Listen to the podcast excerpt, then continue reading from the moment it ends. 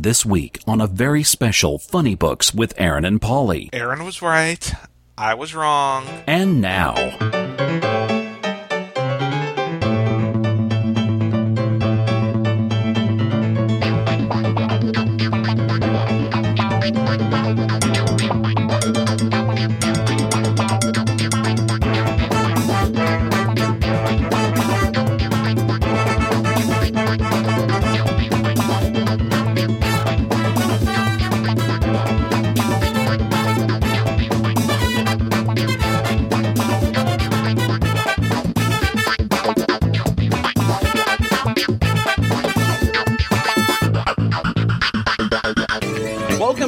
Books with Aaron and Polly. I'm Aaron. And I'm Polly. You know, by the time this is dropping, San Diego Comic Con has wrapped up. Indeed, and the stories will be coming out for probably the next week or two. Yeah, lots of news, lots of news. In fact, I think one of the things that I was the most excited about so far is to see that uh, George Takei is going to be voicing Galactus in an upcoming uh, Marvel cartoon. I did see that. Did they mention what cartoon it was? I, you know, if they did, I didn't see it. I just saw that you know George Takei was going to be doing Galactus, and you know, I, I was you know on Twitter with a friend of mine, and I was like, so what does that? Does that make it you know Takalactus? and he's like, no, it makes it Galacticay. Galacticay. I think that's pretty awesome. He's got that deep, resonant voice that I think will be great for Galactus. oh yeah, absolutely. I wonder if it's going to be that uh, Marvel superhero squad one, the the, the family friendly, kid friendly uh, Marvel comic. You know, the this cartoon they have coming out. It's got uh, everyone's like bite size Captain America and That doesn't sound any good. yeah, but uh, that's all I could think of that Galactus would be in. See, I want to see the all adult Marvel animated feature, you know, which is really kind of like what you were describing, except with more ass play. Yes, I mean, enough with the PG thirteen animated movies. Let's go That's with right. R. That's right. Yeah, hard R. so, what else have we heard out of San Diego, Paul? Oh my God, so much. You know, I've been doing these last two days. Uh, we're recording this Saturday morning. Uh, San Diego, uh, San Diego Comic Con started Wednesday night, um, but really nothing happened until Thursday.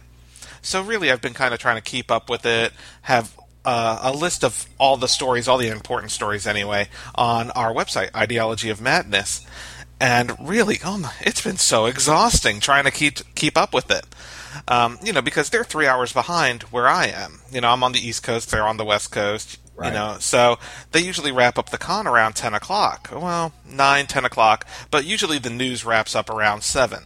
Right. Um, so then everyone catches up on their stories from the day on all the different websites, and so just trying to keep up between that 9 p.m. to 10 p.m. hour, uh, it's exhausting. But you know, there's so much going on. I mean, some really great stuff is being announced. Um, surprisingly, not too many huge movie announcements yet, but movie announcements are usually on the weekend. right. But some pretty cool comic book news. You know, there's a new JSA series coming out. Now, I see that Matt Sturges is going to be writing that in addition to the main title. Um, and, uh, you know, Willingham is writing the main title with him, and Williams is, or, is going to be drawing the main title with him. And then Will, uh, Williams is going to be drawing the new title. Is that correct? Yeah, which uh, begs the question: What's the difference between the titles? Yeah. Uh, I couldn't honestly tell you. Uh, you know, they haven't revealed too much on it. Yeah. Other than that, it's called JSA All Stars. So maybe it's. Uh,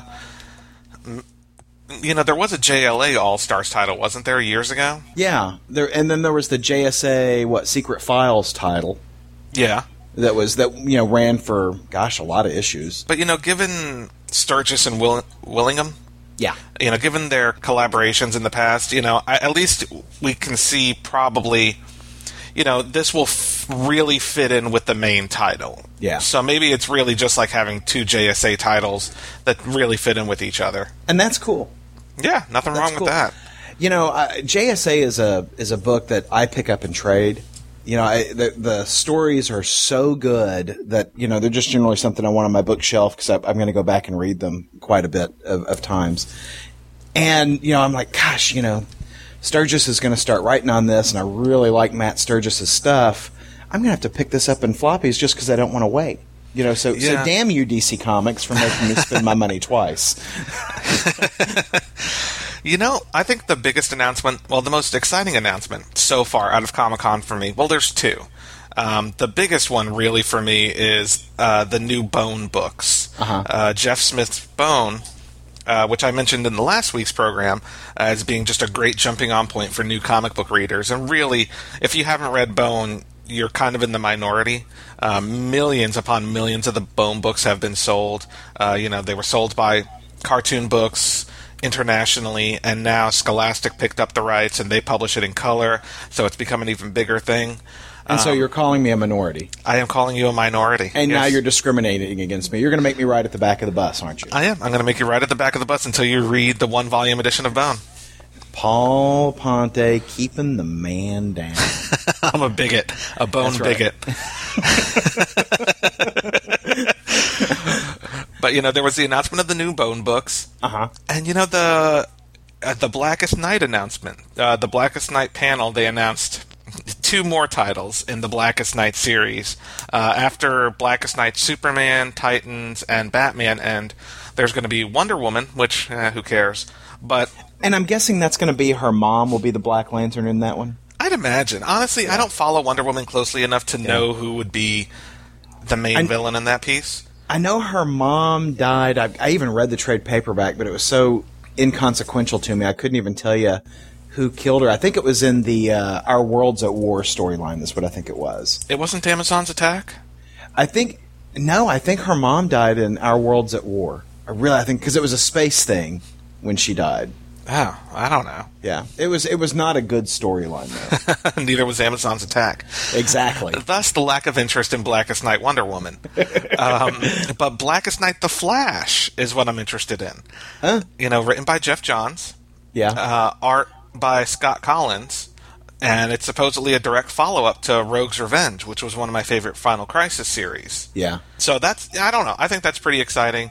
And supposedly there will be more rings like the Black Lantern ring they gave away for Blackest Night number 1. Oh, sweet. They're planning on going through the spectrum. So I Oh, don't really? know if that means maybe every issue of Blackest Night there will be a ring. I don't know if that's what it means. But apparently there'll only be one Agent Orange ring.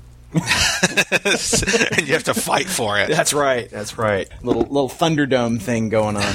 well, you know, there was one piece of news that I found just really exciting, and that was that Marvel has uh, bought the rights to Miracle Man, or to Marvel know- Man, I should say. You know, it used to be called Miracle Man, but Marvel Man. You know, I'm going to leave that one to you because I really I have I don't know who Marvel Man is.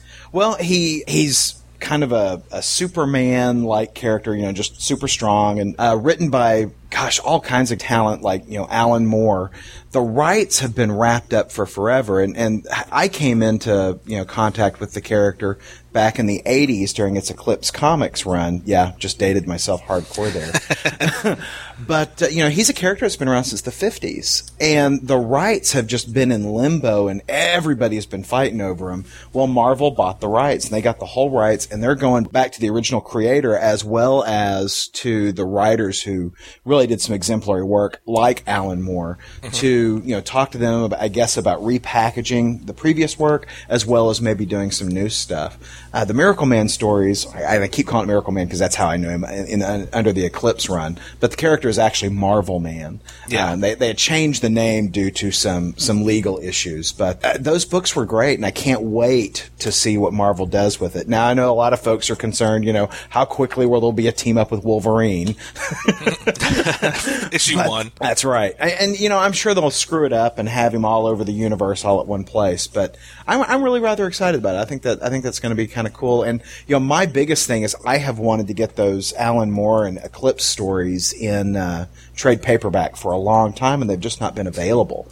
So you know, at least at the very least, I'm going to be able to to put those things on my bookshelf, which I'm awfully excited about. Yeah. And you know what? If they were smart, they would treat it more like uh, DC did with the Spirit. And you know, I don't know if you've picked up any of the Spirit books by DC. You know, but it's almost an entirely different continuity. Right, and Um, that I, I think that is how it ought to be done because you know Marvel Man is is really kind of in his own universe, or at least that's where he's been. You know, and and I think you lose something if you make him just one superhero among many. I agree. I agree. So anyway, I'm excited. I, I, I'm hoping that they do it right. Marvel has been smart on many of its properties, so I, I'm hoping they do it right. I'm hoping, and I'm, I'm I, I, I have chosen to be optimistic. Yes, that's right. I'm wearing my Blue Lantern ring today. which is which is funny. You know, uh, you're a podcaster who's optimistic. You know, and I guess we could get stuck on Comic Con announcements really all day. Yeah, uh, right. You know, like there's. I was just reading. Uh, you know, Alexis Denisof, the guy who played Wesley Wyndam-Pryce on Angel, Yeah. is going to be a regular in season two of Dollhouse. oh, that's great. You know, he's he's he was one of my favorite characters in Angel, Yeah, he was my favorite character in Angel, and, then he he's the disappeared. character who had an arc. But you know, he completely disappeared after Angel, you know, ended. Oh, I know no. he popped up in No. his wife's show. Yeah, he popped. He was in a couple of episodes of How I Met Your Mother. Uh, yeah, see, but I don't watch that. Well, so you see, why wouldn't you watch that when you've got you know Willow on that show? Ye- because All right then, yeah, because good answer. So yeah, but lots of great stuff going on at Comic Con. Like we, like I said, we could get stuck on it all day. But really, check out the website ideologyofmadness.com. We're posting hundreds of links. I wouldn't say Hundreds hundreds, of hundreds of thousands of links. hundreds of thousands, maybe a million or so. Yes. uh, links to. All the Comic Con news you need so that you don't have to go and scour the internet for yourself because you're never going to find it all in one place. That's right. Except ideologyofmadness.com. That's right. Where we have hundreds of thousands of links, perhaps millions. Perhaps. So we have been accused, and you know, correctly so, of being rather DC centric. And so Paul and I decided that we were going to dive deep, deep, deep into Marvel comics this week. And so uh, we both went out and bought the 600th issue of the Incredible Hulk, which came out this week. Paul, you read your copy, didn't you? Yes. He he said with gravitas. Yeah. we have both read it. It is a great big chunky book with a cover price of four ninety nine. Um, written by Jeph Loeb, um, illustrated by Ed McGuinness, or at least the the primary story is, and then there's a number of backups. And I, I have to preface it by saying that I'm a great big huge Incredible Hulk fan. It is a character that I have loved since I first got into comics uh, way back in 19 and uh, he I, Peter David is you know wrote the uh, definitive Incredible Hulk run as far as I'm concerned, but you know was really excited by what Greg Pak did with the Incredible Hulk. I loved Planet Hulk, and with the exception of the last issue of uh, uh, World War Hulk, loved that series. You know, in fact, up to the very last page of World War Hulk. I loved that series. Um, I Greg Pak just did a fantastic job in putting the Incredible Hulk back on top. Kind of like what I was talking about previously with uh, Michael J. Straczynski putting Thor back on top of the of, of the quality hill. You know, um, it just really did a fine job. Well, the story that immediately followed World War Hulk was this Red Hulk story. And I read maybe the first two of Jeph Loeb's issues on the, the Red Hulk storyline and just absolutely hated it. And so I stopped picking it up. Well, so issue 600 is my first time to return to the book uh, since that Red Hulk storyline and Jeph Loeb's uh, run on it. And I have to say that it is fundamentally unreadable. Well, and you know, for those who are trying to follow along, you know, when Jeph Loeb took over, it started it restarted with Hulk number 1 and Incredible Hulk changed to Incredible Hercules. Right. Incredible Hercules is a fantastic book, by the way. I love Incredible Hercules. Yeah. So this Hulk Incredible what it, what is Incredible Hulk 600 is really more like Hulk number 13. Um, and I don't know if there have been 600 issues of Incredible Hulk. You know, it's been restarted and started as Hulk so many times. I don't know. Um, but I'm not going to nitpick on that. There's there's a cover gallery in the back. I'm not going to count to see if there's 600 covers or what they're counting as part of the 600. Right. Uh, but I agree.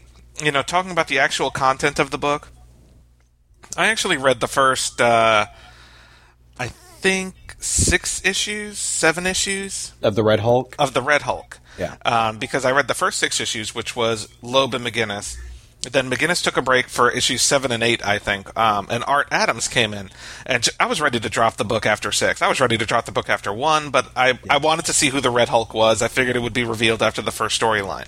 Um, it didn't happen, and but- it still hasn't happened. and it still hasn't happened. As yeah, I mean, issue- I thought for sure that in issue 600 th- they were going to use this as an opportunity to make that revelation. And let's be honest, there's a little bit of dishonesty here because Uh-huh. the solicitation for the issue really does read as if it was revealed in this, as if it was going to be revealed in this issue. Yeah, absolutely. Um, that is my main reason for picking it up. One of the things I find very amusing is that, you know, I dropped it after the first or second issue of the Red Hulk storyline, came in at issue 600, and really there's not been a whole lot that's happened in that intervening period.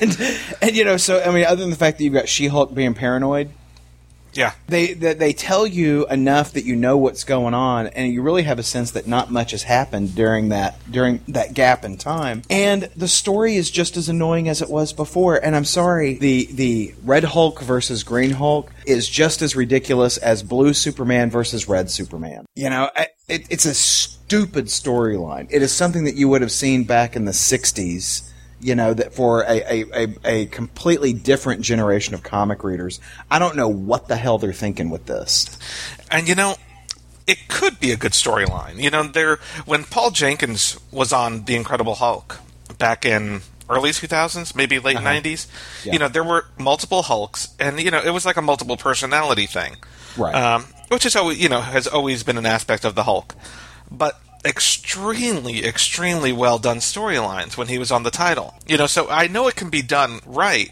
but this is just, you know, it's damn near unreadable. It really Yeah. is. well and i, I did read I, I say that it's unreadable but you know i did read the entire jeph loeb ed mcguinness story and i have to say i don't care for the way ed mcguinness draws the hulk it, it, it almost looks too marvel adventures to me Yeah, but you, You know? know? what I do like?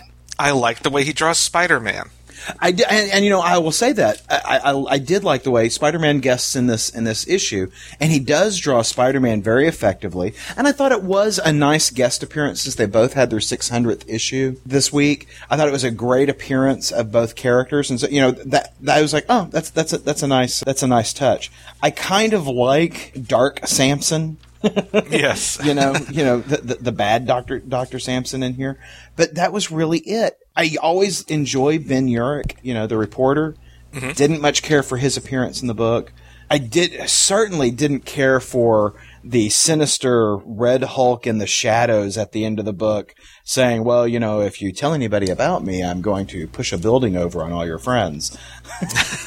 you know, I mean, come on. You, when you're when you're as great, big, and huge as as you know the Hulk, you, you don't need to make little idle, sinister threats like that. You just do those things. Yeah. you know, or you know, you don't even actually have to say them. Just say something like, you know, what do you think I could do to people you care about?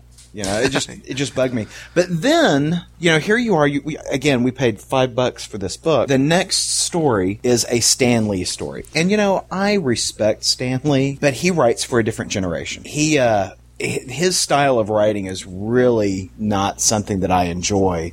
Uh, in my modern comics, I love reading the stuff that he wrote back in the '60s and '70s, but it really it, it doesn't taste right anymore. And this Hulk of many colors story that he did with, you know, Rodney Buscemi is just awful. And again, this is when I say when I, when I say it's unreadable, I could not finish reading it. And it's only about 12 pages long. Yeah, and it is terrible. And I mean, and guest stars Willie Lumpkin, the uh, the mailman from Fantastic Four, you know, whose secret power is that he can wiggle his ears. I mean, I, I, I, it was awful. The last page fe- features Galactus, and it, it, you know, it's, it was written kind of as a joke, as humor, but the, the the the humor is really misplaced. And wow, did not like it a lot. Yeah. And it's not even so much of an aspect of out of place writing, you mm-hmm. know, out of time writing, I guess I should Yeah. say. It's really just a case of this is bad writing. You know, it's meant to be a humorous story, and uh, I'm going to talk about Amazing Spider Man 600 here in a minute because he has a story in that as well. Just as bad. You know, Yeah. it's just nonsensical bad writing. Right. Sorry, Stan. Yeah. Yeah, I, you know, I, like I say, I've got a lot of respect for, for Stan Lee for what he's done, and you know, clearly the man has got talent and what all. But I, I, I have not enjoyed his writing since he did that Silver Surfer story with Moebius. It, he just he doesn't seem to have his finger on what the comic book reader is looking for these days. Whereas, you know, back in the day, he was all about that. He knew exactly what people wanted in their comic books, and I just think he's too out of touch. Yeah, and so you didn't like Ravager 2000 or 2099? Oh, God, that was an awful, awful book. You know, and I kept buying, I bought all those 2099 titles back in the day. I'm sorry. Well, you know, I really liked uh, Spider-Man 2099, but of course, it's written by Peter David, somebody that somebody whose talent I've got a tremendous amount of respect for, and just like almost everything Peter David does. So, Spider-Man 2099 I thought was really good, except that they often had less than uh, capable talent drawing the book. Ravager 2099 was always bad. Hulk 2099 was always bad. X-Men 2099 wasn't all that bad. There's a ringing endorsement for you. It's not all that bad. It's not horrible. Ron Lim worked on that, and I usually like what Ron Lim does. And you know, so I I I, I stayed with that book probably longer than I should have. So, have you been reading his Anita Blake Vampire Hunter? No, I have not. Ah, that's okay. My wife reads it. yeah. Uh, all right, we're getting way off topic. Hulk yeah. 600. Okay. Yeah. Hulk Um, 600. So you know- the the next story is the all new Savage She-Hulk weapon of arm of armor. What's up with her red hair? I don't know, honestly. And you know, this is leading into, you know, it says the story takes place after the events of the all new Savage She Hulk number four. I guess I'm kind of out of the loop. I didn't realize She Hulk had changed. Is this a different Yeah. She Hulk? I get the impression it's a different She Hulk. Okay. So we have the real She Hulk, or the you know the regular She Hulk, who's in the you know She Hulk still has black hair Right. in the uh, the first storyline, and then there's Savage She Hulk with red hair, and just announced at Comic Con there's a red She Hulk coming, a She Hulk. Okay. So I, w- I was a bit lost. This was another story that, for I guess it was trying to pull. In, I don't know if it was even intended to pull in new readers Yeah. for Savage She Hulk because it just didn't make sense to me. Yeah. Um, I was really lost with it. Uh, I just kind of I got a couple pages in and I had to skip it. It just wasn't making any sense to me. Yeah, I, I didn't get it. I was just like, you know, the, and the, the sad thing is the artwork's actually pretty good, but I, I didn't get it. I was like, I, I don't, I don't know what I'm reading here. You know, it was just, it was completely sliced out. And then, and I, you know, we've talked about uh, my philosophy on buying reprints. Uh, the last uh, portion of the book is issue one of Hulk Gray from however many years ago, done by uh, Tim Sale and Jeph Loeb. Yeah, and I am usually a fan of, of, of that team up. I mean, I love the uh, stories that they have done, you know, together. But and, and, I'm, and I'm trying to remember some of the names. Uh, you know, I know that there was Spider-Man Blue and Spider-Man Red. Uh, what were some of the DC titles, Paul? Uh, you know, there's been um, Batman. Uh, oh, yeah, the long, uh, the long Halloween. Long Halloween, and um, there was the other one, The Dark Victory, Superman Yeah. for all seasons. Yeah, and and particularly the Long Halloween and uh, Dark Victory. Is that right? yes. Those two are fan freaking tastic. They they are just terrific books. Hulk Gray though, I was not a fan of. Yeah, and I didn't like Spider-Man Blue. Uh, Daredevil Yellow was pretty decent. Yeah. Um, and Yeah. Captain America White, I don't even know what the hell happened to that. They released a zero issue, and I haven't heard of it since. Yeah. I wonder if it got scrapped because of, or they're having to rewrite things because of whatever they're doing in Captain America Reborn. Right. Yeah, so this, you know, it reprints the first issue, and really, it's after you flip that last page of the first issue, there's an ad for a brand new Hulk Gray hardcover. Then now there Yeah. was one back in 2003 when the story was published, but obviously there's a new one coming. So this is really just a promotion. It has nothing to do with the main storyline. Yeah. It's really just an ad, a 22 page ad for the upcoming hardcover, Yeah. a reprint of Hulk Gray. Yeah, that you got to sp- spend five bucks on. Yeah, so out of you know, if you're following along, out of a five dollar, maybe hundred page issue, we got through 22 pages of it, which is that main storyline. I don't even think it's a, an extra sized issue. It's just, you know, or, you know, the main storyline I think is just a regular size. And we couldn't read Stan Lee's. We couldn't read She Hulk. Hulk Gray we skipped over because we've already read it. And then there's a bunch of advertisements for all the upcoming Hulk issues. Yeah. Um, if you're a Hulk fan, prepare to be broke Yeah. You know, there's there because there's going to be Hulk, there's going to be Incredible Hulk, and Incredible Hercules simultaneously, Right. and then Son of Hulk, Savage She-Hulk, and upcoming, and this is what I was saving for the podcast, World War Hulks later on this year. Oh God. um, So apparently, all this misery is building up to an even bigger storyline. And I would venture to say, I don't know. I don't know if that one's going to be written by Greg Pak, Jeph Loeb. They haven't really announced that, other than saying there is a World War Hulks crossover coming on later this year that they're saying is going to be even bigger than World War Hulk. Well, I, I'm I'm kind of curious, Paul. Are we the only ones saying that this stuff is crap? You know, I, I don't think so. I- I'm sure there are a lot of people who say it's crap. You know, I hear, you know, most people stick with the Greg Pak stuff. Yeah, because Greg Pak is awesome. Yeah, you know, he's writing Incredible Hercules and Son of Hulk, I think. Yeah. Um, actually, I think Son of Hulk actually might be being picked up by Paul Jenkins, but it was originally written by Greg Pak. But as far as the Rulk, the Red Hulk storyline. I know, I hate to say it, I don't think people have really been digging it. You know, at the end of this issue, in the end of issue 600, supposedly Bruce Banner can no longer become the Hulk. Right. So apparently, Bruce Banner and his son, Scar, is it Scar? Yeah, Scar. um, are going Son to of be Hulk. Son of Hulk are going to be teaming up with incre- uh, you know for Incredible Hulk. You know that that's going to be that storyline written by Greg Pak with art Right. by Ariel Olivetti. Uh, which begs the question: So, what's happening in Son of Hulk? Uh, why is there a need for two Son of Hulk titles? Um, I don't know. Yeah. I I'm done. I'm done with Hulk. I you know I, I had taken a break after issue eight. You know, so for six months I've kind of been out of the loop.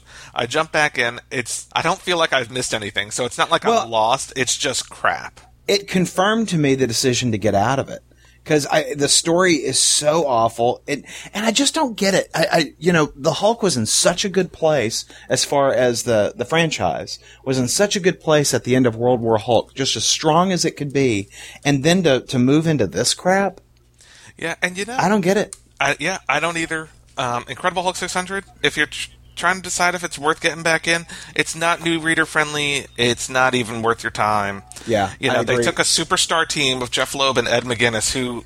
You know, did great. Well, I wouldn't say great things, but you know, they worked on Superman, Batman for DC Comics. Big hit for DC Comics. They came over to Marvel and pretty much stunk it up. I I haven't liked Jeph Loeb stuff since his exclusive agreement with Marvel. Yeah, I agree. Skip and it. you know, again, Jeph Loeb is somebody. I'm not going to call him a, a talentless hack like I would Grant Morrison, Uh, but I I don't know what's what's up with Jeph Loeb, but he hasn't written anything good since his involvement with uh, the Heroes television series. Yeah. I, I just I, I can't bear reading his stuff, whereas previously I just you know sopped it up with a biscuit. So I, anyway, I, I will tell you that I am not picking up 601. Yeah, or 14 or 13 or whatever Yeah. the hell. Yeah, I might pick up the Greg Pak storyline, and uh, you know I am still picking up Incredible Hercules and trade because Incredible Hercules is fan freaking tastic. Uh, I am I am done with Hulk for a while. You know, and again that doesn't cha- that does not change my love for the character. Um, but I've got to I've got to wait for a different uh, team to come on it and with it with a whole brand new story because you know this is this is not a storyline I'm interested in and it has gone on 13 issues too long in my opinion. So And let it not be said, because I know, you know, we said, hey, we're going to talk about Marvel today. By the way, they f and suck. Um, let it not be said that that's what we're getting at here. Because right. I also picked up, you know, there were two 600 issues this week. So if you're a Marvel fan and you like Spider Man and Hulk, you spent at least 10 bucks this week on two books. Uh, because Amazing Spider Man number 600 came out this week. Another whopper of an issue. I think it's 100 pages big, maybe even bigger than that. I don't know. It's a huge issue, and unlike Incredible Hulk 600, the main feature of this was at least triple sized. It may have been 60 to 80 pages. I mean, it's huge. It's it's a graphic novel unto itself by one team. It is all written by Dan Slott with pencils by John Romita Jr. and inks by Klaus Janson. Now I'll say I when I was standing at the comic rack, Amazing Spider-Man number 600 was not on my pull list. And I picked it up and I thumbed through it and I saw, ooh, Dan Slott. I like Dan Slott. And then I opened it up and I saw that John Romita Jr. was was doing the the pencils in it. I was like, ooh, I like John Romita Jr. And I put it up in favor of Incredible Hulk 600. And I, I, I that will go down as one of the biggest mistakes in my life. Because you know I've been out of Amazing Spider-Man for a little bit. You know, since they switched over to three issues a month, um, after the Brand New Day, or not Brand New, Brand New Day was the three issues a month. Um, right. I don't know the the one where he made the deal with Mephisto, and he hasn't been married to Mary Jane since. Really, if you drop Spider-Man, then you can pick it up now and kind of know what's going on. There's a good, you know, the dialogue really kind of wraps it up. There's no previously on Spider-Man page, but the dialogue kind of gets you caught up, like an episode of 24. It's actually pretty good. I, I enjoyed the read. It's it's a very good Spider-Man comic. I will give it that. You know, there's a a shocker reveal at the ending, which I guess I've been out of the loop, so I didn't realize she was completely gone from the title. Uh, Mary Jane pops up uh, at the end of the issue. But really, the storyline is mostly about Dr. Octopus, who has found out he's dying, and in the time he has left, he's trying to basically put about a program that will help the world, but he's doing it in a bad way. So he's become kind of a tragic figure, a little bit more like a Mr. Freeze. Really you know, not bad, not bad. You know, it's got uh, the Human Torch in it, so there's a lot of good banter between Spider-Man and the Human Torch. Dan Slott, he he writes a good Spider-Man tale, despite what you think of the current continuity of Spider-Man, which I really don't like. He does a good job with it, and you know, one thing that you'll get caught up quickly, and it'll kind of piss you off if you've been following Spider-Man or drop Spider-Man because he, you know, you know, the cat went back into the bag as far as his secret identity. Apparently, he's revealed it to all the new Avengers. Right and the Fantastic Four, and he was trying to reveal it to Daredevil in this issue, but Daredevil said, "No, I don't want to know." So really, don't tell me, I don't want to know. yeah, uh, so really, it's kind of I don't know. They're negating it slowly, uh, and I know that there's kind of a point to this storyline. I know it'll ultimately come to a head. Um, and one of the big events in this issue is that Aunt May got married to J. Jonah Jameson's father. Oh God. Yeah, uh, you know it's a little cheesy, but a pretty good read, and you know, for five bucks, it's damn worth it because not only do you get the main feature, you get a bunch of crappy backstories or you know co co features. Um, you know that no those are those those are backstories. Yeah these are backstories. Or backups. Uh, you know That's one's right. written by Stan Lee art by Marcos Martin. Again unreadable uh, but pretty art at least this time around. There's another one by Mark Waid and Colleen Doran that's short but sweet. One by Bob Gale that's again unreadable. And another one by Marc Guggenheim. And if you're you know wondering these names, these are the Spider-Man Brain Trust. These are the guys who alternate on writing Amazing Spider-Man. They each had a little piece of the issue. And really, there's even more co-stories than that. Joe Kelly. I mean, really flipping the issue here. There's there's a lot going on, including a preview of what's to come. Ultimately, for five bucks, really worth it. And you know, it's enough if you've been out of Spider Man. It's not going to get you back into Spider Man. I'm not going to pick up 601. I'm really not. Right. But I enjoyed this as a read, and I got my money's worth out of it, and at least I can say that. So if you're well, that's good. a fan that's, of Spider-Man, that's more than we were able to say about Incredible Hulk. Yeah, so. if you're a fan of Hulk, don't pick up Hulk. If you're a fan of Spidey, yeah. go ahead and pick up Amazing Spider-Man 600, even if you've been out of the loop for a while. Well, I, you know, I, am envious of your experience on that because uh, you know I, I, did, I did, I had to make that Sophie's choice. Was it you know Incredible Hulk? Was it Amazing Spider-Man? And I chose poorly. You chose. So. he did not choose wisely. that's right. That's right. Next up, and again, we're we're we st- we're sticking with the uh, Marvel comics for right now. Uh, a series that I have really been enjoying in uh, the Marvel Comics universe is Guardians of the Galaxy, and it is a modern re-envisioning of the Guardians of the Galaxy within current continuity. The Guardians of the Galaxy was a series back in the 70s, I believe, that was that took place like in the 30th century. And you know, you had heroes like Charlie 27 and Starhawk and Major Victory and you know, all, these uh, these kind of characters. Well, these are characters that rolled out of Marvel's Annihilation series like so you, know, you had Annihilation and Annihilation Conquest. These were characters that rolled out of that and has the best character in all of comic books, Rocket Raccoon, in it. You know, anytime you've got a raccoon uh, shooting uh, laser guns, that's just good stuff. I agree. Um, I'll kind of run down the roster of characters and, and why they're so cool. You've got uh, Star Lord, which is a, a character from, gosh, the 70s and 80s in Marvel Comics. It was one of their, their uh, space pulp characters. Uh, Peter Quill, and I've always been a big fan. There was a terrific uh, John Byrne's story that was that was inked by Terry Austin uh, back in the early '80s of Star Lord, and it was just a beautiful book. And I've just been hooked on the character ever since. So Peter Quill, Star Lord, is in it. You also have Bug in it, and Bug is originally from Marvel Comics Micronauts series also from the 80s. And one of my favorite characters from that from that book, he was the Galactic Warrior character uh, Bug and you know, a lot of people confuse him with Ambush Bug from DC Comics, but very much a unique character. The names are the only thing that's similar.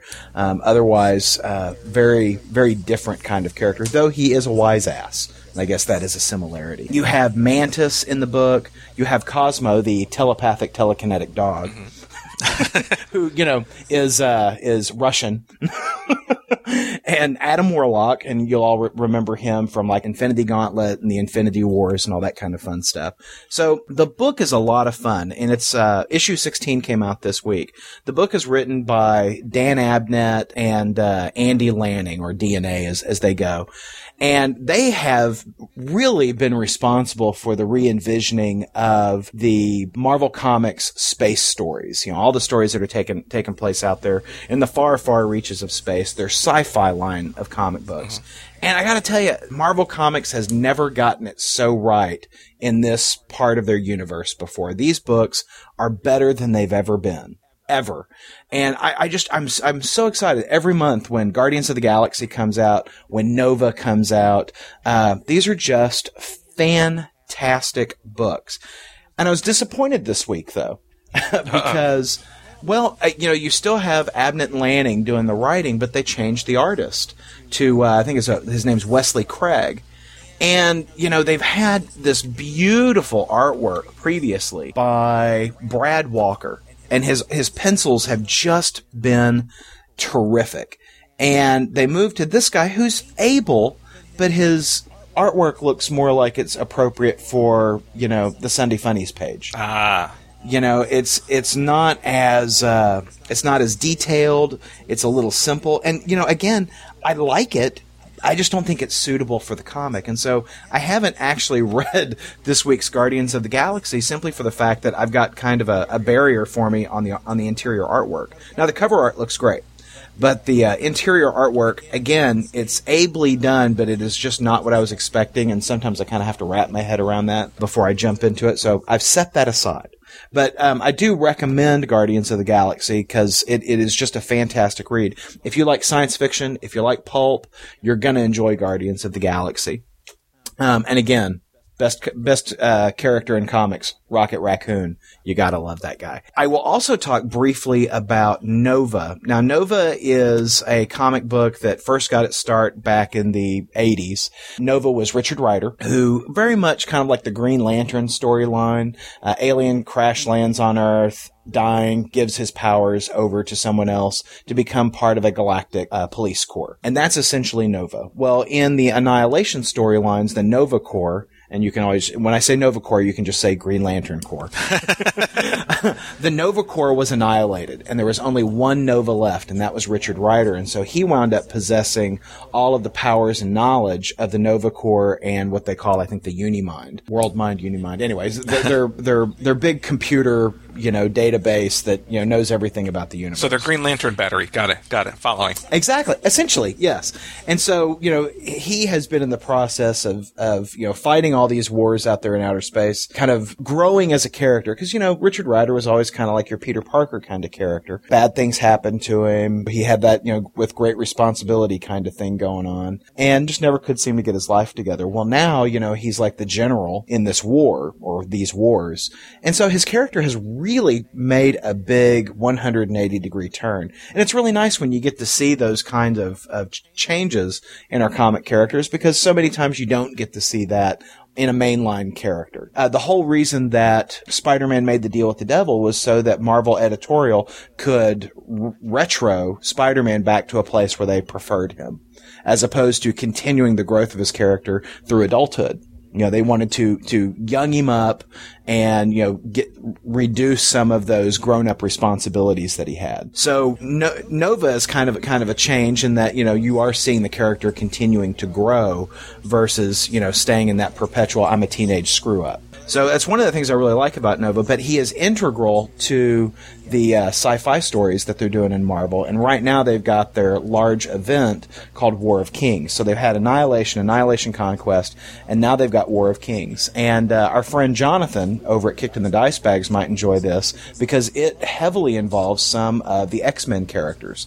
It's got Vulcan, which is Scott Summers' brother, half brother, what have you, and it has the Star Slammers, which which has been a uh, group of characters that have guest starred in X Men for years and years and years, inclusive of Havok, Scott Summers' brother.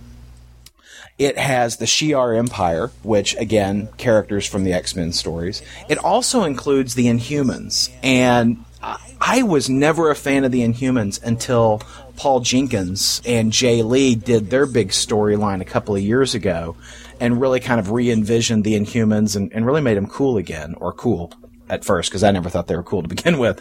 But it's really a very strong storyline. I highly recommend it. You can probably still pick up the earlier issues of War of Kings. You don't have to have all of this knowledge, you know, of the, of the last two wars. I think it enriches the experience.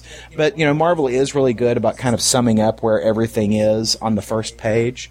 So uh, I think this is actually something you could jump into. I, I'm a big fan of War of Kings, and I'm a big fan of the Marvel Universe uh, science fiction stories. So highly recommend it. Which is great because honestly, other th- save for Green Lantern, DC not so good with their space stuff. You know, they've got some great space characters. They've got Adam Strange and Adam Strange. I don't know. They've got a bunch of space characters. I just don't give a crap. Captain Comet is another one. Yeah. Um, you know, and they had. Well, and I really enjoyed the Captain Comet Mystery in Space series that Jim Starlin did. you know, I thought it started off strong, but it just kind of. I thought. I thought it kind of petered out towards the end, Yeah. and that's how I felt about Adam Strange, and um, the Rann-Thanagar War that followed Ugh. the Adam Strange storyline, you know, and led into Infinite Crisis. Really, the space stuff in Infinite Crisis had n- no interest. I had no interest in that stuff. I think that DC got their space stories best in 52. Yeah, You know, with the with the characters like Animal Man and Starfire that were trapped out there on the far side of space. I thought those were actually pretty good space stories. But I, I'm I'm right there with you. While I've always enjoyed Adam Strange, you know, the character, I've never felt like he was used right. Yeah, and you know they've got a storyline going on right now, or maybe it's already over. The Strange Adventures, I think it's called. Um, you know, written by the same team that did the Mystery in Space. I think it's Jim Starlin is working Yeah. on it right now. You know, I just I'm not that interested in it. It, it has Bizarro, Adam Strange, Captain Comet. Uh, it even has the Weird in it, and if you don't remember the Weird, there was a, a big company event God, I don't know, back in the mid to late 80s called The Weird, written by Jim Starlin with art by Bernie Wrightson. Yeah, and I love that. I, I have that in trade, and I actually I love that story. Yeah, and I have the original issues. I mean, I Yeah. love it. I really do, you know. Yeah. Um, so I don't know. It just I'm not that interested in some of the space stuff going on on in DC's world. Uh, I I did pick up Guardians of the Galaxy the first half of well the 1st you know six issues or so. I did enjoy it. I did like it. Uh, I I pretty much dropped it for monetary reasons, but I did enjoy what I read. And you know, Rocket Raccoon is great. I feel he does. I love- He deserves his own title, but you know, I agree. I, I, I, I and I love him in Guardians, Mm-hmm. you know, but uh, I, I, would love to see more Rocket Raccoon as long as he's written well and drawn well. You know, I don't want to see some hack drawing Rocket Raccoon. you know. I want to see good stuff. I also I need a Rocket Raccoon action figure and I need a Rocket Raccoon t-shirt. You know, I'm a big fan of animals in space. You know, I was a huge Yeah. fan of Bucky O'Hare. I don't know if you remember Oh yeah, that one. I mean, I've got, was, I've got that right here. I, I am putting my hands on Bucky O'Hare Really? right now. you know, Yeah, and Michael I- Golden. What the hell is he doing? He can draw a Rocket Raccoon miniseries. that's right. Well, you know, he's busy being an ass. Yeah, that's but, true. uh, Didn't Mike Mignola do a Rocket Raccoon miniseries? I don't. I don't know. I think he did. Well, I, I knew he I did the art on one, if I remember correctly. Oh yeah, you're right. Rocket Raccoon. I'm sorry, I was thinking Bucky O'Hare. No, yeah. no. There was only one Bucky O'Hare uh, Right. storyline. Supposedly, there was works. Uh, you know, some work had begun on a follow up to the Bucky O'Hare, Right. uh, and supposedly some art was completed on it. It just, I guess, never got off the ground. But you know, uh, just to sum up, you know, if you like science fiction and you like pulp, by all means, go pick up the Marvel Universe uh, uh, science fiction stories: Guardians of the Galaxy, Nova, War of Kings, and you know if you're looking for something in trade, Annihilation and Annihilation Conquest are fantastic. So uh, go grab those. Go grab them now. Now. Now. Well, wait. Hit pause. Pause go get them now. What else are you doing? now that- it's Monday. That's right. That's right. Working. Go get them. Colin's sick to work today. Okay, so uh, you want to talk about Final Crisis? Yeah, I guess we'll you right, know sorry, stick a little Legion bit on space. Worlds. We'll talk about Final Crisis: Legion of Three Worlds, which you know we were talking about it last week. It started, I think, if I remember correctly, it actually started before Final Crisis. That's uh, right. Which was mired with its own delays. Uh, you know, they switched artists, blah blah blah. Uh, uh, but Final Crisis: Legion of Three Worlds refused to switch artists. Uh, George Perez has been the artist, uh, written by Geoff Johns. Finally finished its five issue run um, Yeah. after this long time, and it's good. I will say, and it it is stunningly beautiful. I think. Absolutely. The, the art is fantastic. If the art was the reason we waited, which honestly I'm sure it was, it was worth the wait. Yeah. Story wise, I still don't know who the Legion of Superheroes yeah. is. I don't know who the do characters anything are. to. Yeah, it doesn't do anything to to clarify that for me. Yeah, if anything, I'm more confused. And yes, I guess Yeah. now there is only. uh, But you know, and it doesn't really kind of wipe away the other legions either. It kind of explains discrepancies in Legion. Um, Yeah. You know, this legion is from this Earth. This legion is from this Earth. Um, Right. But the legion, obviously, the legion that we're going to stick with in DC Universe proper is the one that Geoff Johns wrote into the recent Superman Legion of Superheroes storyline, which was fantastic. Art by Gary Frank. Absolutely great stuff. Um, And that's the one we're sticking with. Uh, but, you know, the main thing this storyline did, uh, for those who don't give a crap about Legion like myself, um, is that it brought back Connor Kent Superboy and Bart Allen Kid Flash, or, yeah, Yeah. he's Kid Flash, he's not Impulse.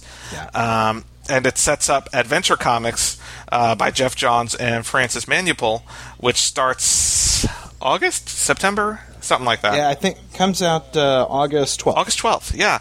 Um, but honestly, if you're not a Legion of Superheroes fan, I don't know if there's. A, I mean, it's a good storyline. I enjoyed all five issues. You know, I, I don't know if we need to tell anyone who already knows.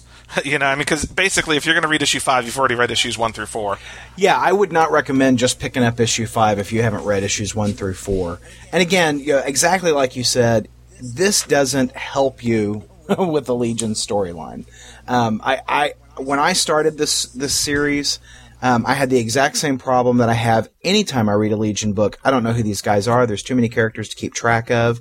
You know, I always enjoy the the the artwork in those stories, but damn, you know, there's just too many guys, and I- and I know that there are folks out there who are, you know, very very, you know, into Legion and they know all this stuff. But man, I, it has always been too much for me.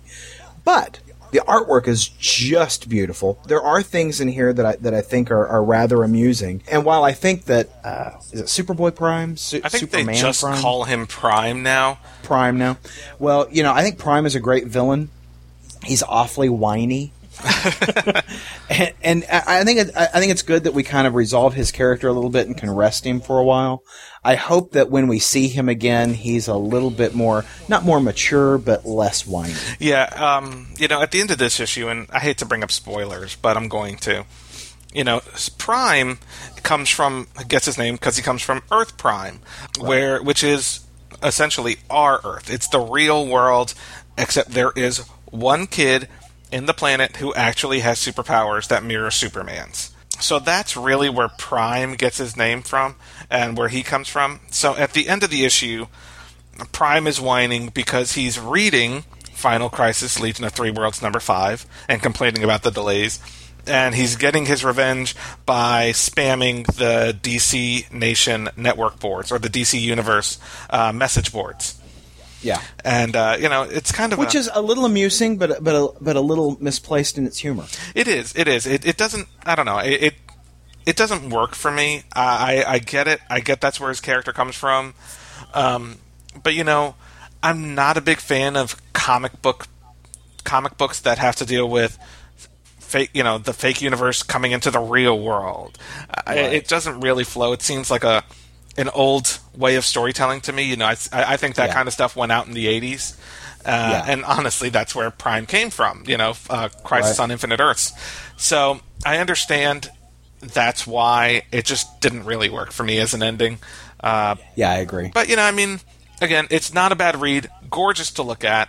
Uh, if you haven't picked it up, you know, you may want to pick it up in trade, but honestly, I kind of doubt it's going to be referenced very often. Uh, you know, th- Superboy has his own series, Adventure Comics, which is going to have a backup featuring the Legion, trying to get them built up before they get their own series.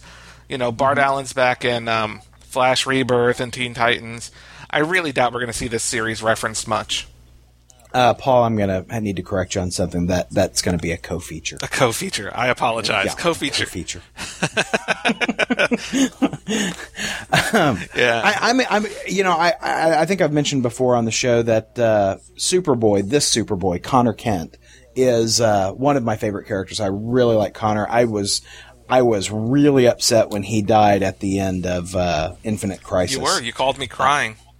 I did. I I was really upset. That, I mean, I- you know that that had the exact effect I think that they were looking for. It was a it was a uh, a, a strong ending and and a, and a meaningful death. You know, it's not been very long since he's been gone, and usually I'm rather critical of that. I'm usually, you know, if you're going to kill a guy off, have him be gone for a while. You know, uh, and I'm thankful that he hasn't been gone so long because I really, really grooved to the character. I liked him when he was, you know, uh, part of the Reign of the Supermen storyline. Uh, you know, I, liked him from the get go in the '90s, even when he had the the goofy hair and glasses. I, I just I, I love this character, and I've loved him in every iteration that he's had since he came along. So I'm just thrilled to death that he's back. You know, it's funny. You say he hasn't been dead that long. He's been dead longer than Captain America. Well, but I'm I'm fussing about that too. So True. Uh, and he's been dead longer than Bart Allen. Um, yeah, so, but I'm happy Bart Allen's back too. Well, and and I'll say, you know, it it looked like Superboy was going to be gone longer because there were some legal issues. You know, concerning you know who owned what around the Superman characters, and so you know his death actually did look like it was going to be, you know, fairly long term. In that, you know, did DC have the rights to print this character? And so uh, I, I'm I'm excited that he's back. You know, and you know, I think we all kind of knew that Bart was coming back pretty quickly. I, I, I'm I'm excited. I'm I'm I'm just I'm very very very happy to see Connor back, and I'm looking forward to Adventure Comics. Yeah, as am I. In fact, you know, I like, I like a lot of what they've done with that whole Young Justice team. Yeah. You know, Superboy. Yeah, you know, all of those Connor Kent. characters they're treating pretty well. Yeah, Tim Drake being Red Robin now. Um, Mm-hmm. There will be a team up. They've already said in Adventure Comics and Red Robin. Um, Bart Yeah. Allen was Impulse. Oh, I'm glad you mentioned that because there's something here that that I'd like to point out. Uh-oh. Okay, you remember in the uh, 52 comics and beyond, Tim Drake was just a freak show about trying to do something to clone Connor, bring Connor back from the dead. Yes. That kind of thing. So here we are in the second to the last page of the main story in Legion of Three Worlds, and Tim Drake just has kind of this, eh, okay, Connor's back kind of look on his face. you know, like, oh, you know, is there any pizza left? Yeah. I, and I, I'm sure they're going to handle that reunion in another book, but it would have been nice to see some kind of reaction from Tim on that Yeah. page. And I think Geoff Johns had something in that, you know, was involved in the whole Tim Drake trying to revive Connor, uh, clone Yeah. Connor. So I really think that is going to come into play. Um, just not in this book. And honestly, there was so much jam packed into this book. Uh, um, I would be shocked if they tried to fit anything else in.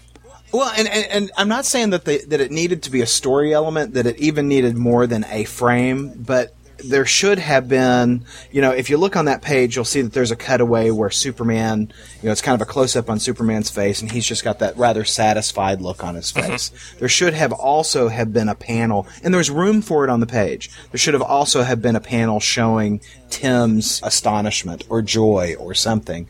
But you know, he's way in the background behind Supergirl and Donna Troy, and you know, he's just kind of got this meh. Yeah. kind of look on his face. I just think it, I, think it's missing from the story. And you know, honestly, I think that considering the two, considering two dead characters come back and they're introduced to their family and friends, Yeah, I thought that that aspect of it should have been more emotional. I, I I guess Yeah. it really was a pressed for time thing, but yeah, I think you know not just Tim Drake's reaction. I think everyone's reaction was just yeah. Okay. And along those along those lines, those those last two pages uh, leading up to the very last page, so the pencils look rather rushed. I would imagine they were. Yeah, I'm well, and you know, I, I know, I know, I know that you know some artists are slow, and I know that we love George Perez, but you know he's not as fast as he used to be. But you know, I look at the Superman on this one page, and I I don't. It almost doesn't look like George Perez drew it. I'm sure he had some assists, some um, Yeah. uncredited assists on the uh, And- art. I think. Yeah, and that's what I think happened. I think he's got some uncredited assists because I look at the third to the last page of the storyline, and none of that looks like Perez. That's a good point. That is a good point. And you know, honestly, I think I think the only reason we are seeing this book now is because Adventure Comic comes out on Oh, August yeah. twelfth. This had to be done I- before Adventure Comics could start. I agree. I agree. Now, the very last page is obviously George Perez. Yes. You know, but I do think the, the, the, the preceding two pages are not him. They just they just does not look like his work. No, I think that's a good point. So that was Legion of Three Worlds. We'll briefly talk about this week's Blackest Night book. Yes, we won't get overloaded with Blackest Night this week. Um, Yeah. You know, last week was 45 minutes. We won't spend, you know, but maybe 40 minutes on Black. Yeah, maybe 43. 43. we won't get carried away. Yeah. Uh, two Blackest Night titles came out this week Green Lantern number 44, which is essential reading to the Blackest Night storyline, and Tales of the Corps number 2, which is completely unessential. I guess we'll start off with the good. Well, my good anyway. I really liked Green Lantern 44. Yeah. Um, Yeah, it was good stuff. yeah, and Doug Mank or Mankey or whatever, you know, our, we we still haven't looked it up, by the way. um, you know, does the art on this, and he did the funeral scene uh, for Yeah. Martian Manhunter in Final Crisis Requ- Requiem. So, I, I kind of enjoyed that he's also doing the resurrection of John Jones as a mm-hmm. Black Lantern. I mean, really, mm-hmm. the issue is one big fight scene, to be honest with you. Yeah. But it, it's a damn good fight scene. I really thought this was a Well- great issue. And the resurrect that first page is beautifully done. You know, you open it up, and particularly if you read Requiem, uh, you open it up and you remember that fight. You remember the funeral scene where uh, John Jones, the Martian Manhunter, is buried in that pyramid on Mars. And I forget which hero did it, but they It had left Batman. an Oreo. It was Bruce Wayne. Batman. Yeah, uh, Batman leaves the Oreo on his uh, coffin. And you know, if you remember the the Keith Giffen Justice League International books from back in the '90s, Martian Manhunter was a huge fan of Oreos and milk. And so he leaves that Oreo there on the top, and that's where this opens up. And I'm just like, this is beautifully done. You know, it's those little details, you know, that, that really make for, for a very enjoyable read.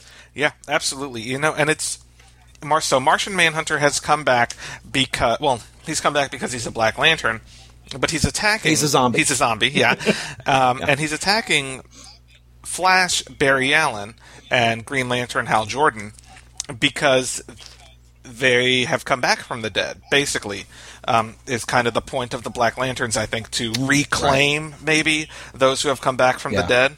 Yeah. And, you know, and it's like I said, it's a it's a quite a long fight scene, but you know, and I'll say this, Doug Mank, you know, we we praised him last week. I'm still going to praise him. I am shocked this guy gets his stuff out on time.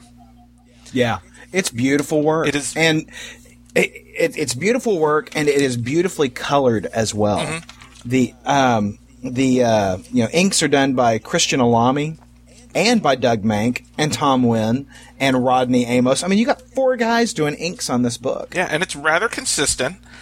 And Yeah. you know, he doesn't cut corners on his pencils. No. You know, which No. is shocking to me. You know, Yeah. each page is beautiful to look at. Um, and the final page of this, which you know they, they reference a lot in this event, and it I I'm surprised that they reference this event so much. I really kind of thought that it was kind of maybe not written out of continuity, but kind of glossed over.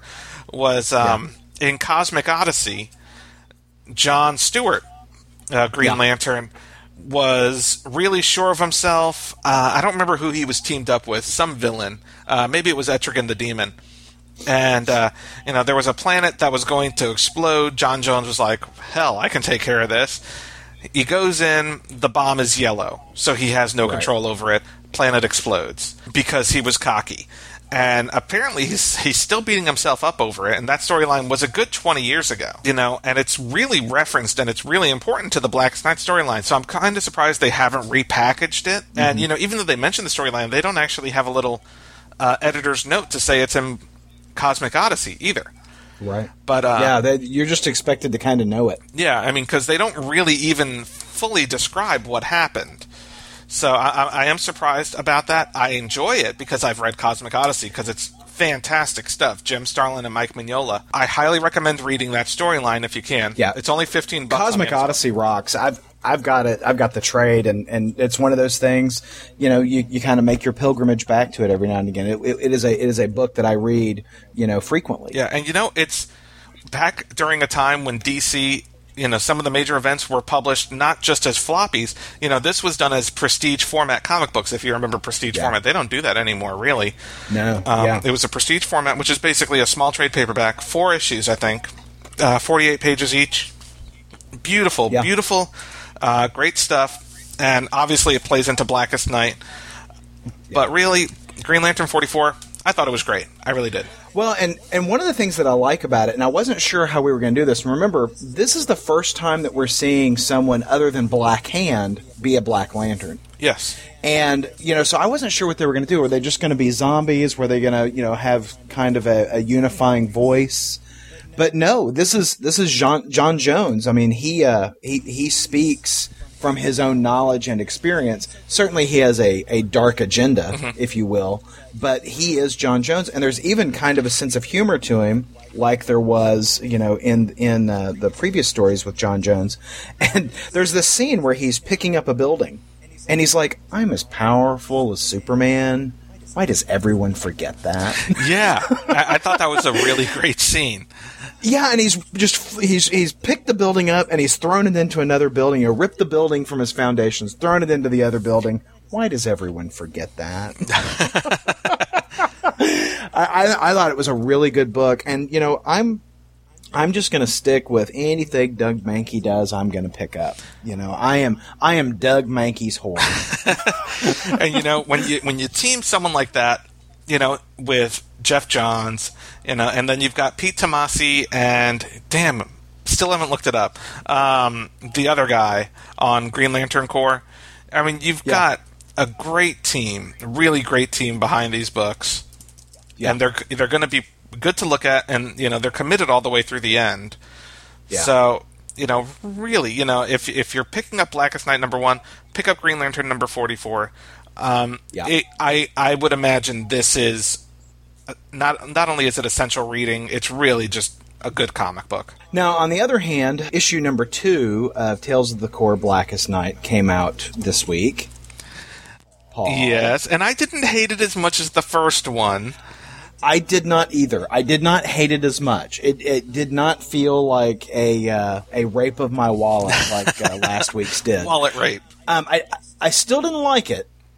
I still thought it could be better, but there were some things I can actually pick out of it that I did like. All right. I I liked, and this is probably my favorite thing in the book, is at the very end of the book there is an essay on the symbols of the spectrum, Yes. and it talks about kind of the design process that Ethan Van Sciver went through to make each one of the symbols for the various lantern corps.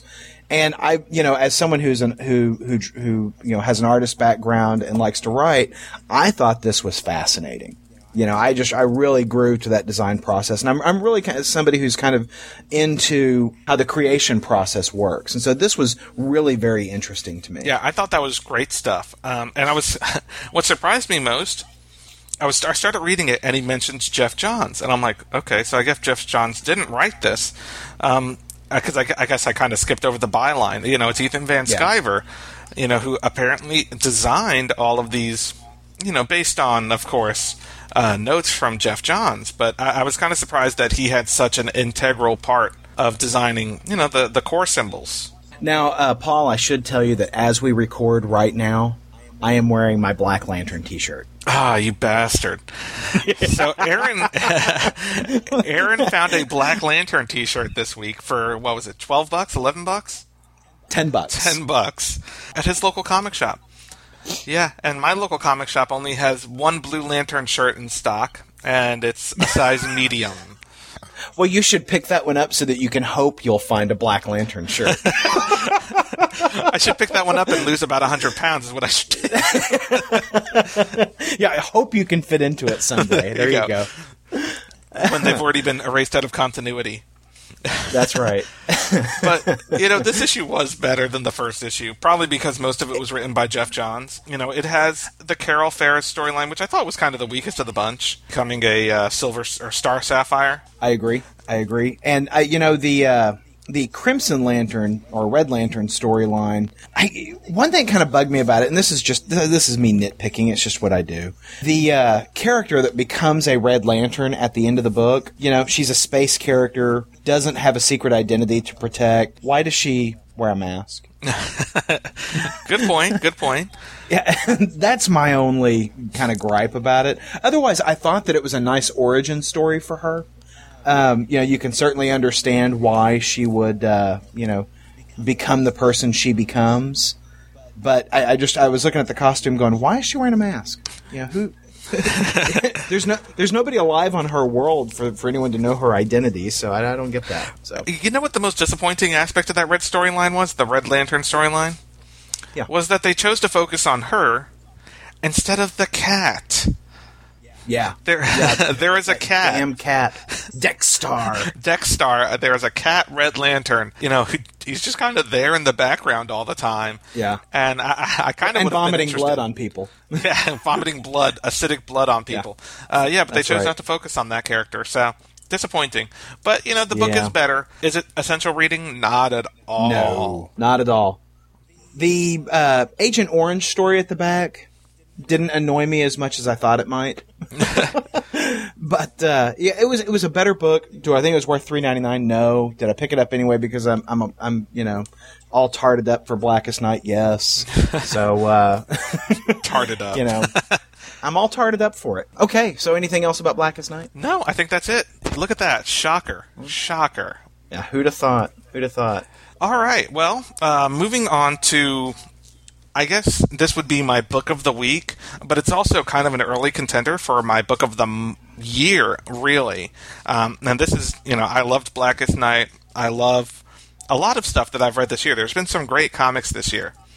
None as good as um, Richard Stark's Parker, The Hunter, um, which is a new graphic novel from Darwyn Cooke, uh, the Eisner Award, Emmy Award winning. Um, writer artist of things like you know uh, DC's The New Frontier. Um, he did that Superman Kryptonite storyline, even though that had art by Tim Sale. He's done a lot of great work. This, I think, is probably his most passionate work. Um, this is an adaptation of Parker, the Hunter, um, written by Richard Stark, obviously. Um, now, for those unfamiliar with that, it's a crime noir uh, series of novels that's been adapted a couple of times. Um, the most recent being that Mel Gibson movie Payback. Oh yeah, I like that. Movie. Yeah. Now Richard Stark, who is, which is the pseudonym of Donald Westlake, writer Donald Westlake. You know, he he's allowed Parker. This, in fact, it's the same book, The Hunter to be adapted multiple times. Um, there was 1967's Point Blank with Lee Marvin, you know, but he has never allowed anyone to use the Parker name huh. until this work, until Darwyn Cooke's adaptation of the storyline. Really? Mm-hmm. So this is the first book of I think seven in the uh-huh. uh, Parker storyline and Darwyn Cooke has said he plans to do all seven. This is, you know, and it looking at it, it's about the same size as a novel, so it's not usual graphic novel size. You know, it looks like a pretty book that you can put on your shelf. It's, you know, about 140 pages, all by Darwyn Cooke, written, drawn, not in color, but kind of in a, a I guess, kind of a grayscale, but instead of gray, it's more blues. Uh-huh. Um, you know, it's crime drama, crime noir, no superheroes, no superpowers. Absolutely amazing absolutely amazing. That blue theme's in keeping with the way Payback was shot because that was very monochrome. Exactly, uh, exactly. Kind of those light blues. Interesting. I have to pick that up. I didn't realize that there was a connection there because uh, Payback is, is one of my favorite movies. I love that. Yeah, movie. I, I absolutely love Payback. In fact, I bought the director's cut. The director's cut came out on DVD, which is supposedly even more like the novel.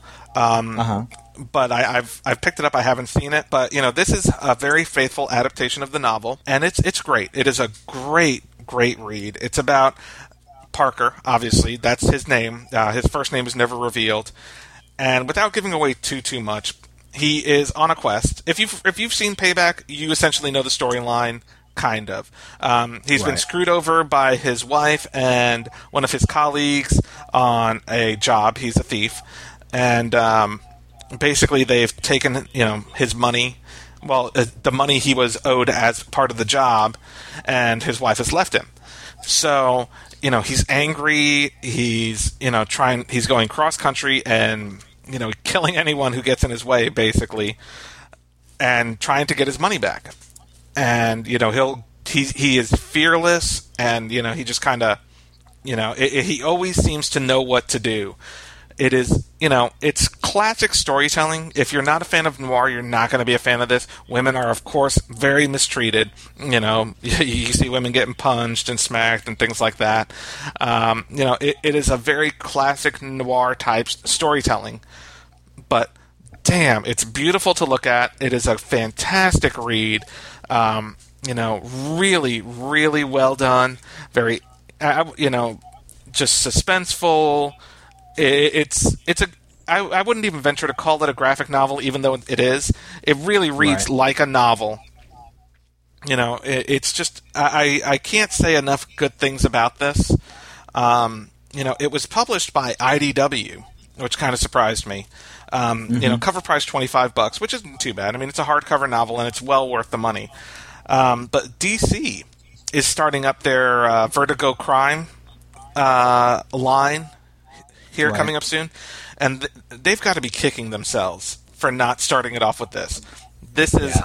fantastic work, probably the best of Darwyn Cooke's career uh, thus far, and you know that's saying something. And I have to say that IDW is doing such a magnificent job in the books that they're publishing right now.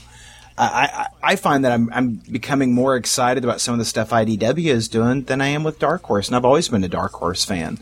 Uh, I'm just I'm really impressed with the with the talent that they're mustering for their licensed properties, you know, like Star Trek. Just fantastic stuff that they're doing. Yeah, you know, I mean, I agree. And, you know, they, in fact, at the end of this book, it says Parker will return in summer 2010. So if you're a fan of noir, and honestly, you really, how can you not be? Noir storytelling is just great stuff.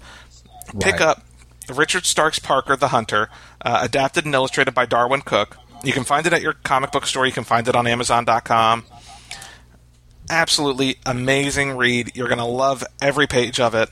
I highly recommend it. Excellent. And that's your pick of the week. That is my pick of the week. And I, you know, I, I think my pick of the week is probably uh, uh, Green Lantern forty four.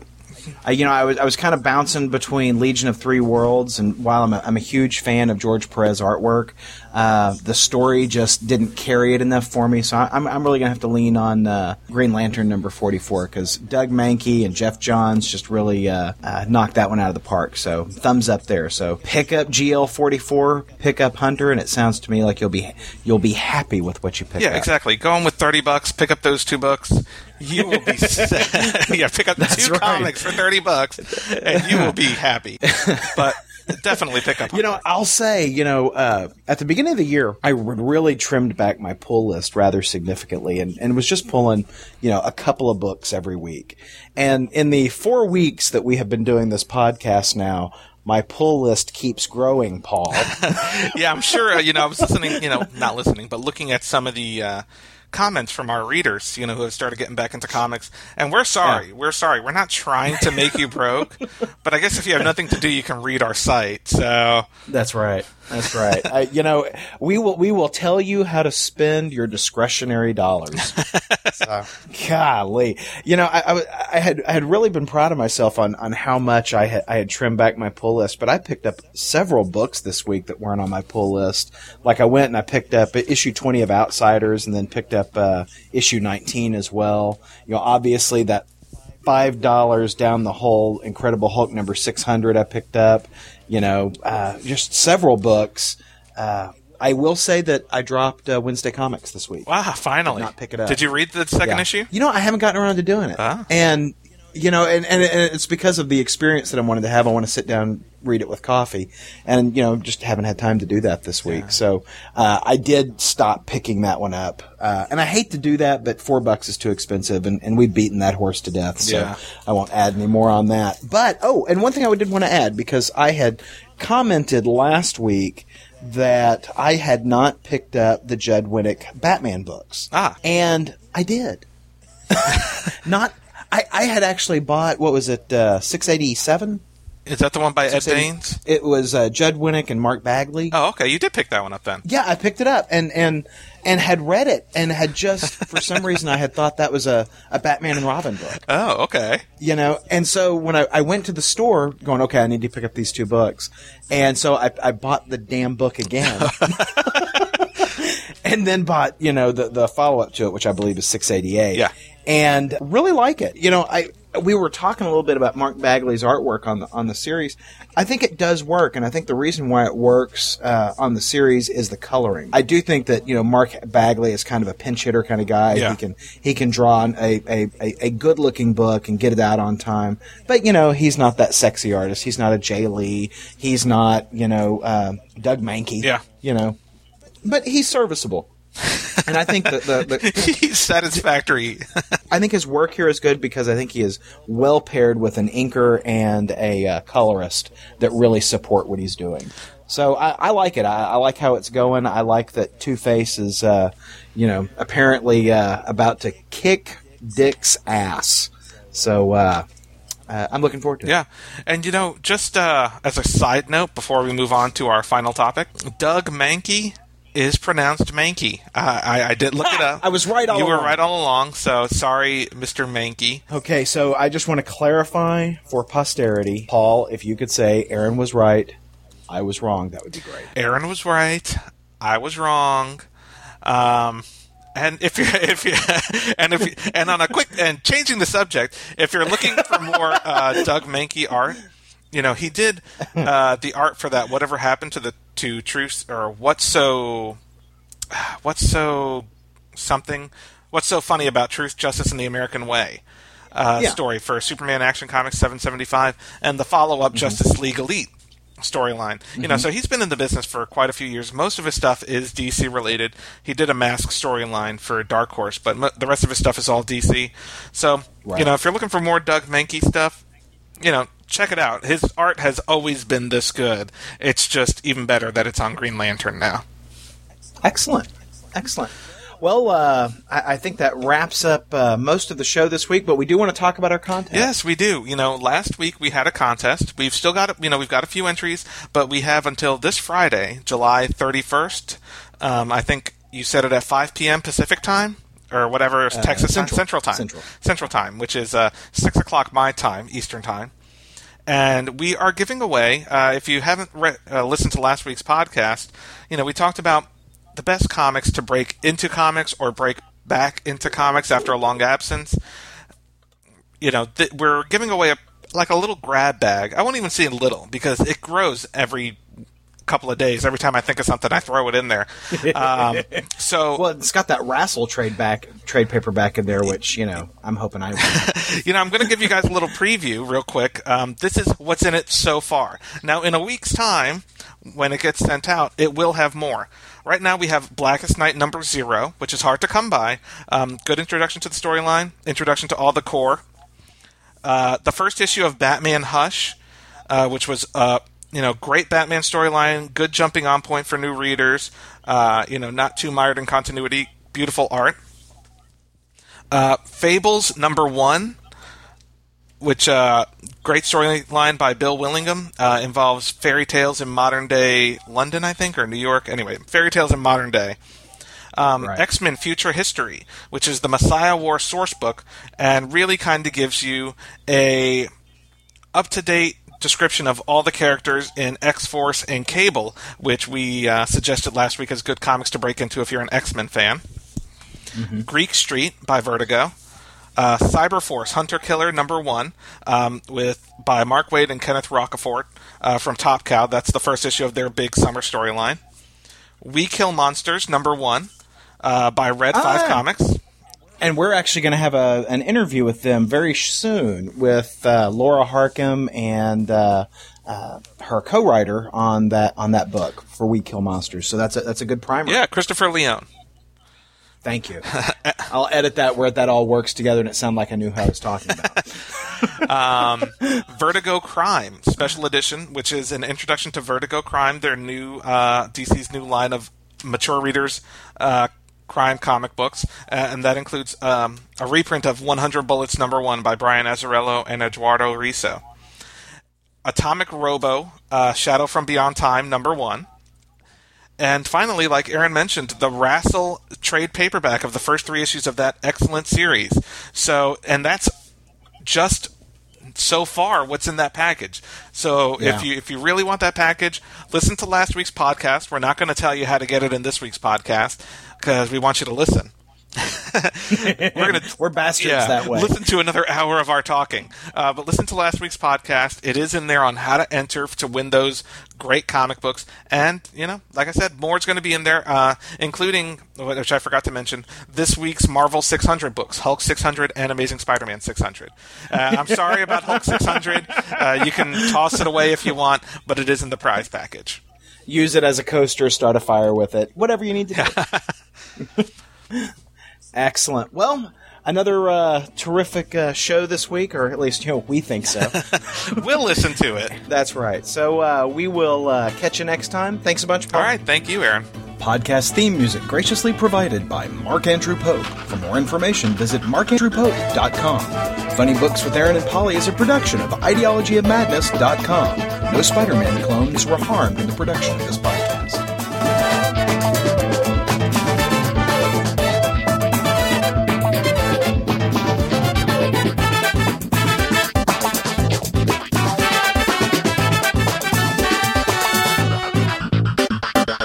I am Doug Mahnke's whore.